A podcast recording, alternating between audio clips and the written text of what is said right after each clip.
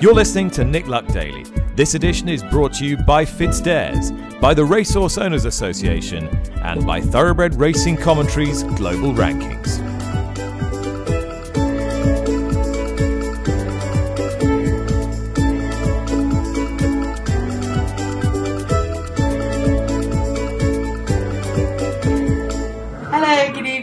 Thank you for listening to the Saturday edition of the Nick Luck Daily podcast. With me, Charlotte Greenway, it's Friday, the 4th of March.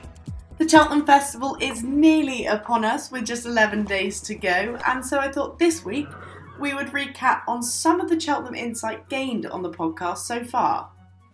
The weights for the handicaps were released on Tuesday this week, and it hasn't given Britain much hope that we might actually be able to close the gap on Ireland from the slightly embarrassing 23 5 last year, as Lee Mottershead outlined on Wednesday.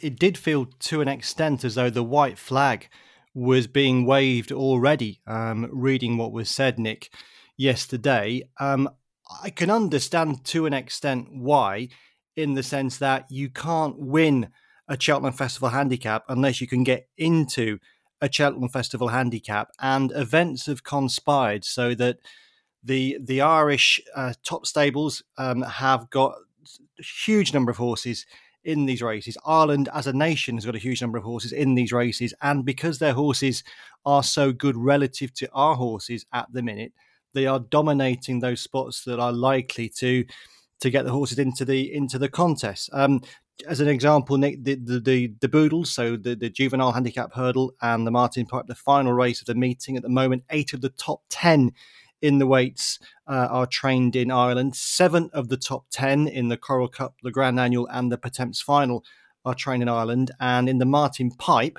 24 of the top 33 are trained in Ireland.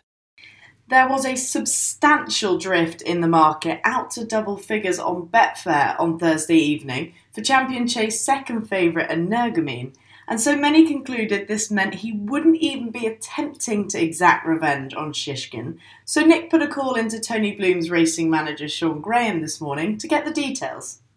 Five, six days ago, the horse had a stone bruise and um, he was slightly lame, but with these things, you just need to give it a couple of days. Um, shoes were taken off his, his front feet. We give him an easy two days. Shoes back on him, and he cantered on Tuesday morning, and he was sound on Wednesday, and he did another canter yesterday morning, and he was sound after as, well. So it was just a little niggle that he that he got, and um, it's just one of those things. These things happen with the horses, and you've you've got to expect it. And um, as far as I'm concerned now, having spoken to Willie yesterday, the horse is sound and he, he's going to be aimed for the championship on Wednesday. Because there was a there was a theory that you know one of the reasons why he might be drifting on the exchange was because you might be thinking about about the Ryanair in preference to the champion chase. Can you can you say that's not the case? That if he's if he's hale and hearty and he's sound, he'll go for the Queen Mother. Yeah, well, that that is the plan. That's always been the plan. And the only reason why he'd be left in he is he will be left in the Ryanair, but the only reason that he'd be left in the Ryanair was if something happened untoward before that stop them running in the in the in the championship. Okay, so it's, it's, it's simply an insurance policy. I know you're not object. I know you're not objective because you're obviously you know fond of the horse and you've seen him do what he's done. But are you are you a little bit surprised about uh, the, the, the sort of vibes uh, coming out of Ireland at the moment is that he might not even be the number one contender in his own yard for the champion chase.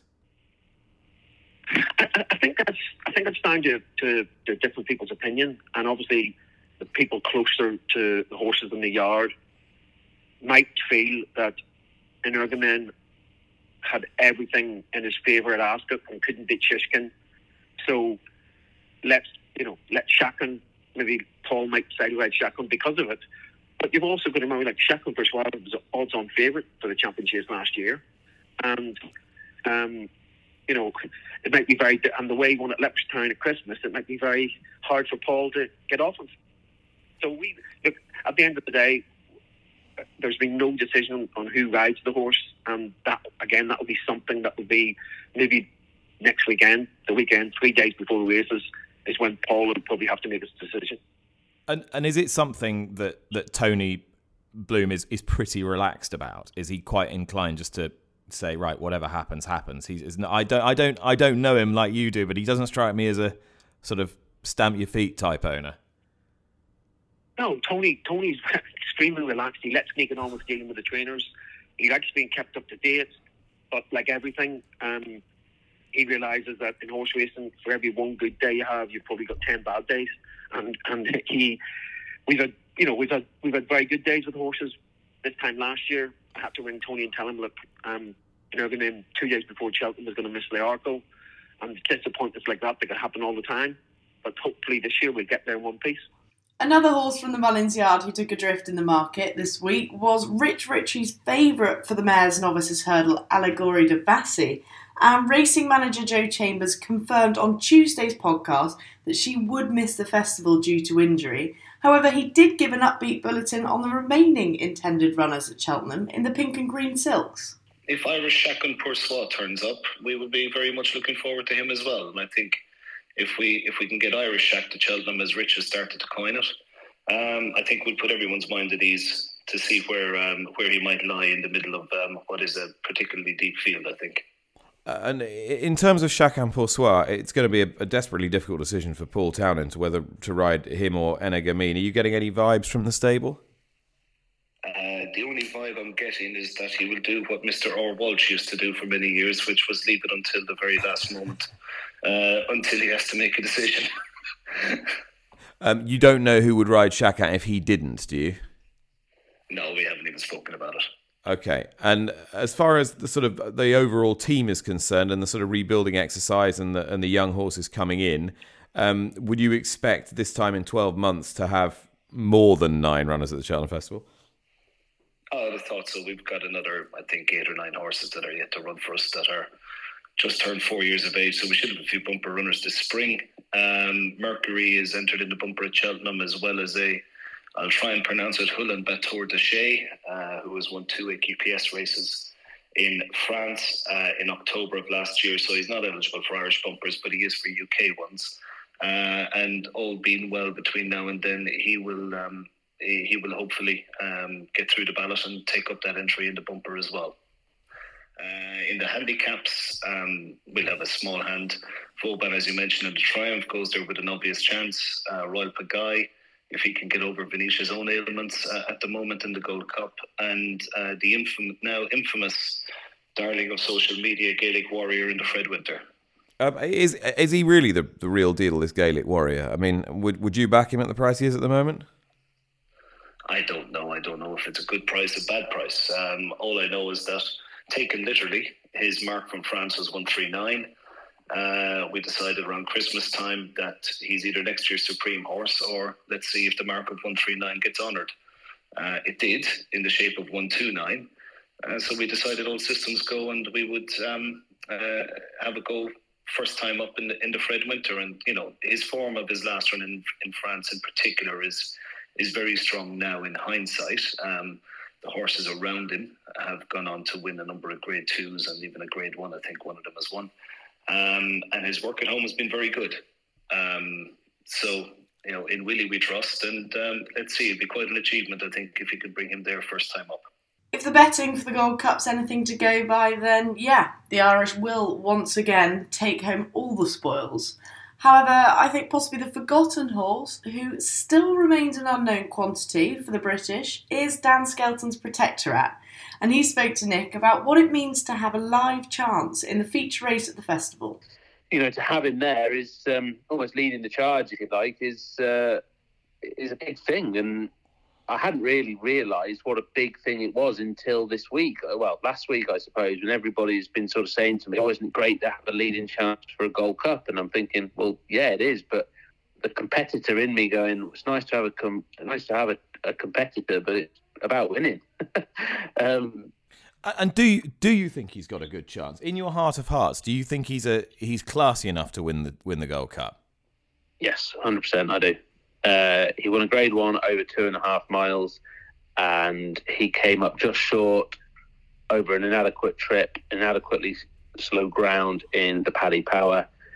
And he's had one go at three miles, and it looked like he would go further in pretty ground. And I think yes, he, he is a big. Yeah.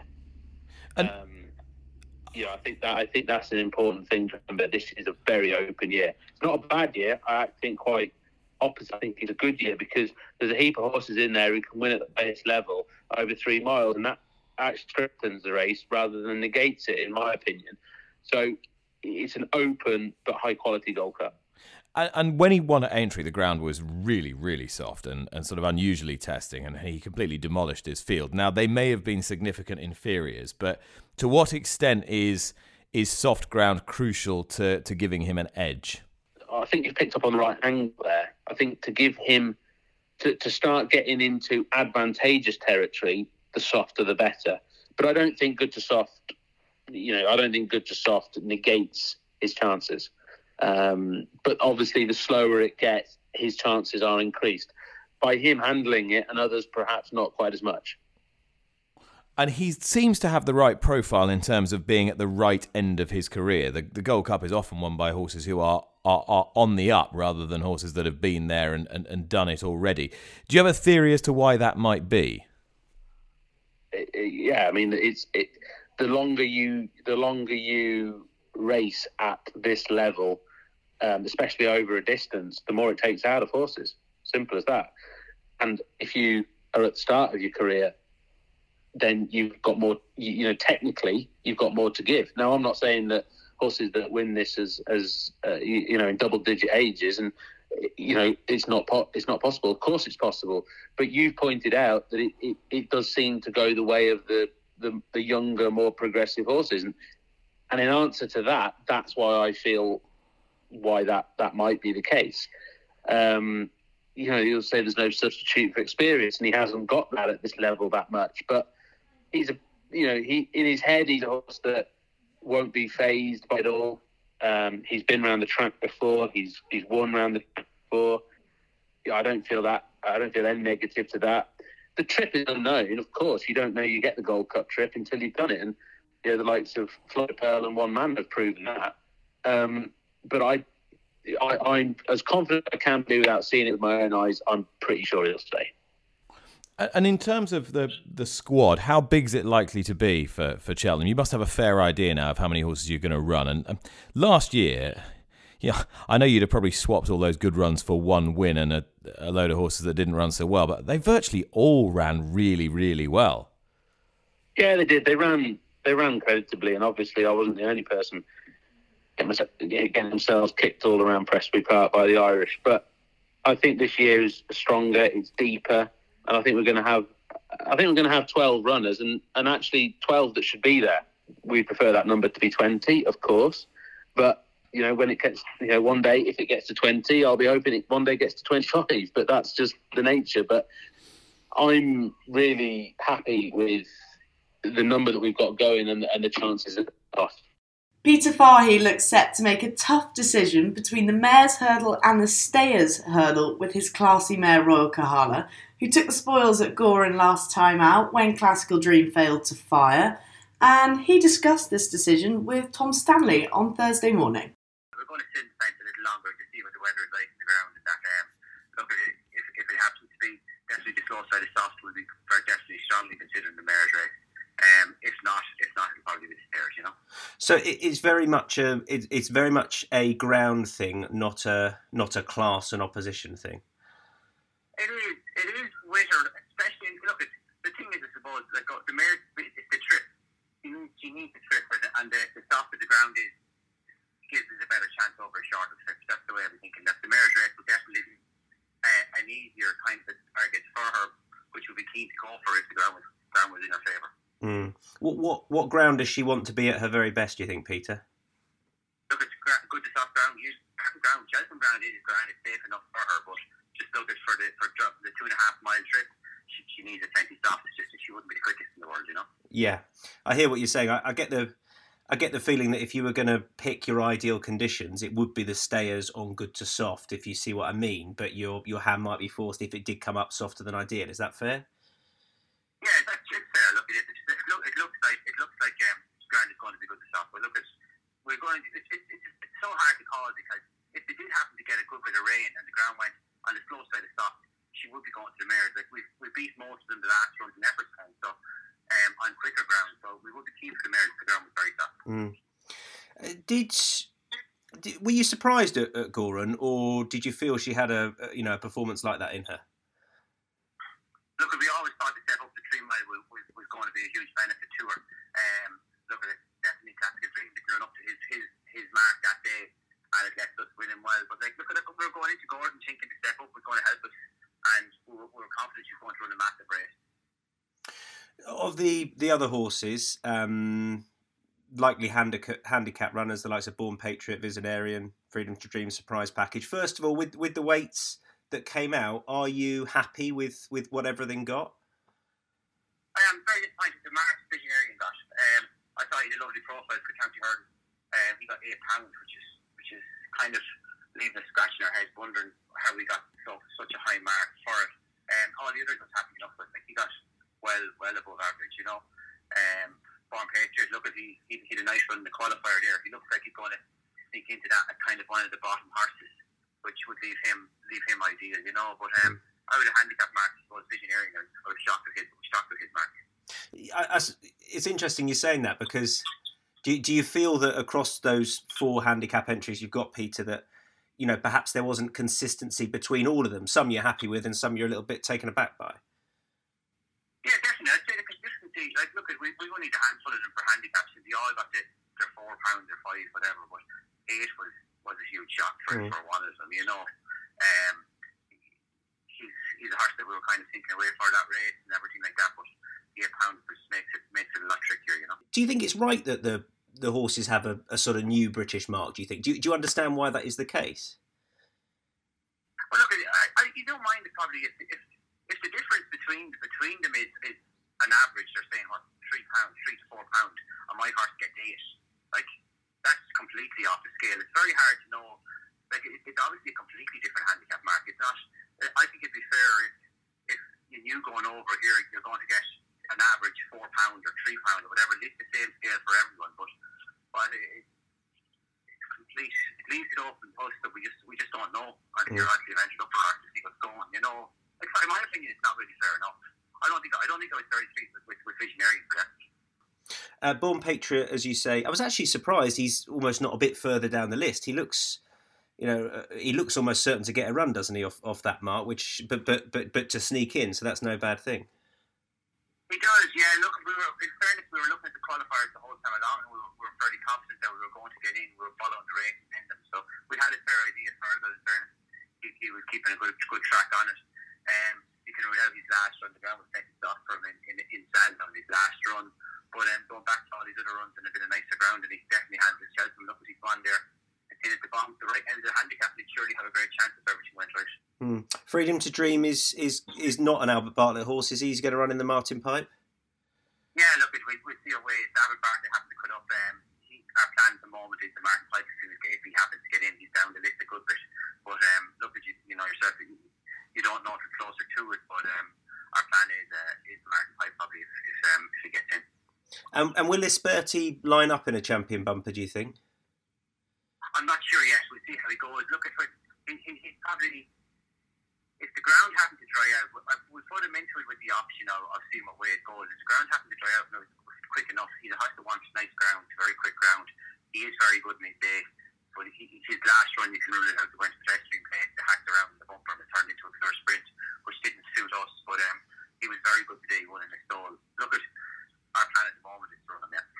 Thank you very much for listening. Nick will be back with you on Monday morning with the latest news from around the world of horse racing in a week which I expect to be filled with further insight as we count down to the 2022 Cheltenham Festival. Have a lovely weekend.